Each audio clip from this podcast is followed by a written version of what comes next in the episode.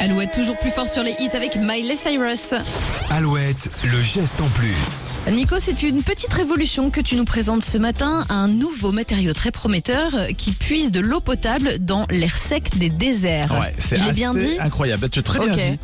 Après de nombreuses tentatives, des chercheurs ont mis au point donc un gel salé dont la fonction est d'extraire de l'eau pure d'un air très sec. Une invention qui pourrait représenter une alternative au manque d'eau potable dans certaines régions du monde. Pour cette expérience, les scientifiques ont donc ajouté du chlorure de lithium, un sel très concentré abondamment utilisé dans l'industrie. Et grâce à ce composé, l'air le plus sec se métamorphose en vapeur d'eau. Un processus fastidieux au fort potentiel, selon le chercheur et auteur principal de l'étude.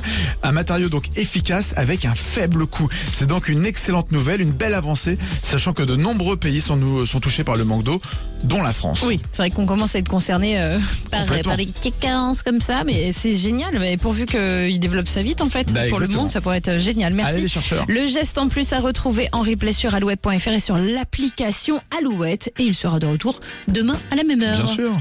Allez, restez avec nous avant de se dire au revoir. On écoute The Police avec Roxane sur Alouette.